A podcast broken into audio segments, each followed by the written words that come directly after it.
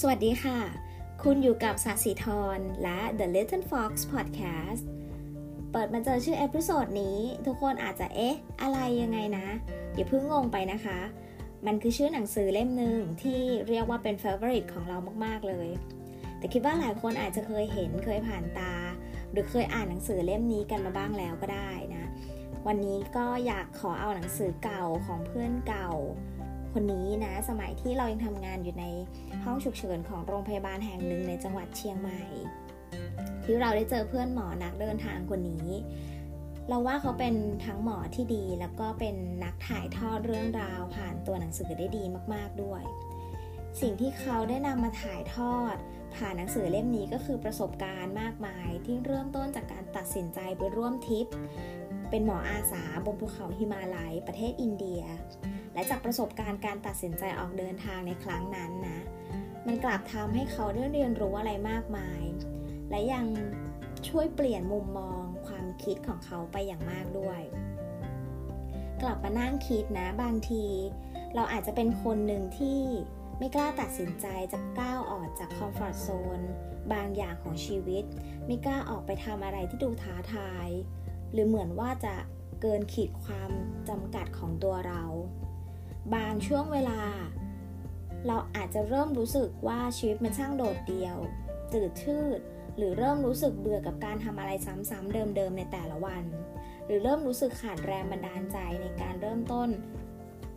ลงมือทำอะไรใหม่ ๆ สักอย่าง วันนี้เราก็เลยอยากขอเอาหนังสือเล่มนี้มาช่วยจุดประกายจุดพลัง สร้างแรงบันดาลใจในชีวิตของทุกคนให้กลับคืนมา เพราะบางครั้ง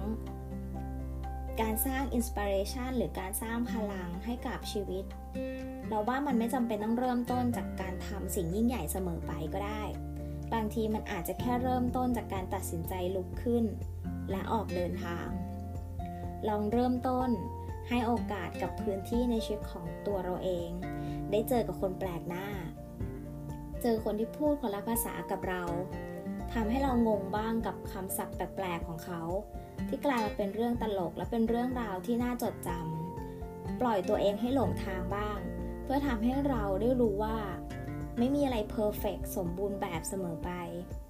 ลองพาตัวเองไปเจอกับภูเขาสวยๆ แทนตึกสูงๆ บ้างก็ดีนะคะ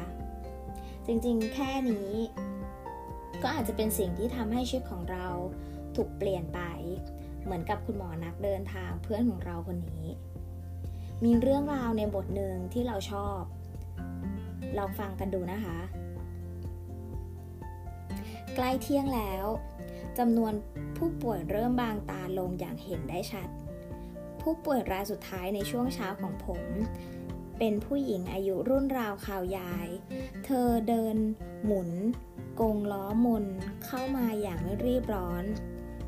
มีริโอเดินมาส่ง พร้อมกับยื่นกระดาษสำหรับบันทึกประวัติ ให้กับเนลส์ยายมีอาการตามัวกับปวดข้อ แต่ปัญหาอยู่ที่ชีพจรนะ มันช้ามากเลย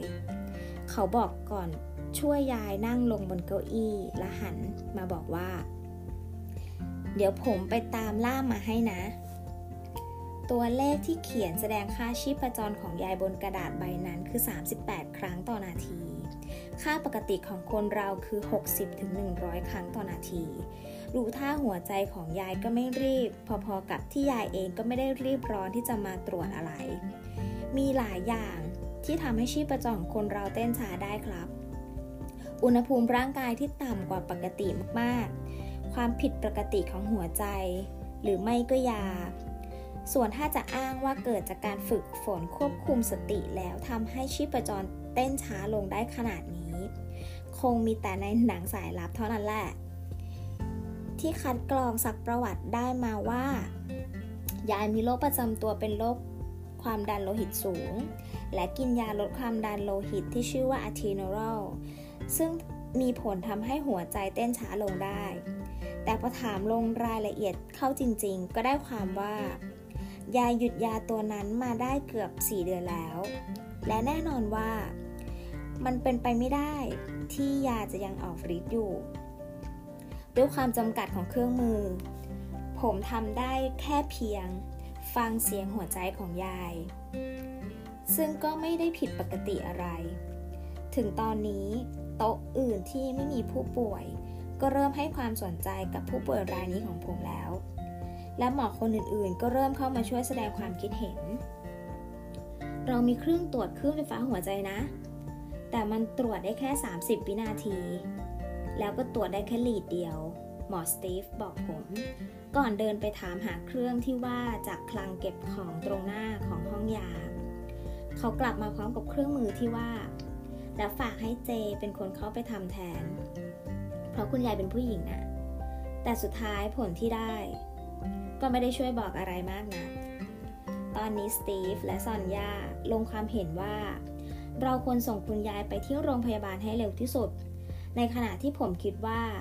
อาการคุณยายตอนนี้ก็ปกติดี ถึงแม้ว่า ยังไงยายก็ต้องไปติดเครื่องกระตุ้นหัวใจอยู่ดี แต่ก็คงไม่ใช่วินาทีนี้เลยมั้ง แต่ผมก็ไม่ได้แย้งอะไรไป เพราะคิดว่า ถ้าติดต่อรถให้ไปได้เลยก็เป็นประโยชน์กับคุณยายดีสตีฟรีบไปบอกเจ้าหน้าที่ที่คลินิกให้ติดต่อรถให้ยาย ซอนย่าเองก็ไปบอกเจ้าหน้าที่ของ HHE ให้ติดต่อโรงพยาบาล ถามว่ามีหมอที่เชี่ยวชาญโรคหัวใจบ้างหรือเปล่า ทุกคนดูวุ่นวายเหมือนกับว่า ถ้าหารถให้ไม่ได้ จะให้ยายวิ่ง4คูณร้อยเมตร แข่งกับยูเซนโบไปโรงพยาบาล ท่ามกลางบรรยากาศที่สับสน คงเหลือ แค่ผมกับยาย ที่ยังนั่งอยู่ข้างๆกัน เราอาจจะมองยายจากคนละมุม คนอื่นอาจจะมองจากตัวเลข แสดงค่าชีพจรที่น้อยกว่าปกติ คลื่นไฟฟ้าหัวใจที่ผิดปกติ แต่ผมมองว่ายายก็ยังนั่งยิ้ม มือขวาหมุนกงล้อมุนตามเข็มนาฬิกาได้ปกติ เพราะต้องรีบขนาดนั้นไหมนะ ขนาดหัวใจยายยังไม่รีบเลย ขอบคุณที่ติดตาม Little Fox นะคะ สวัสดีค่ะ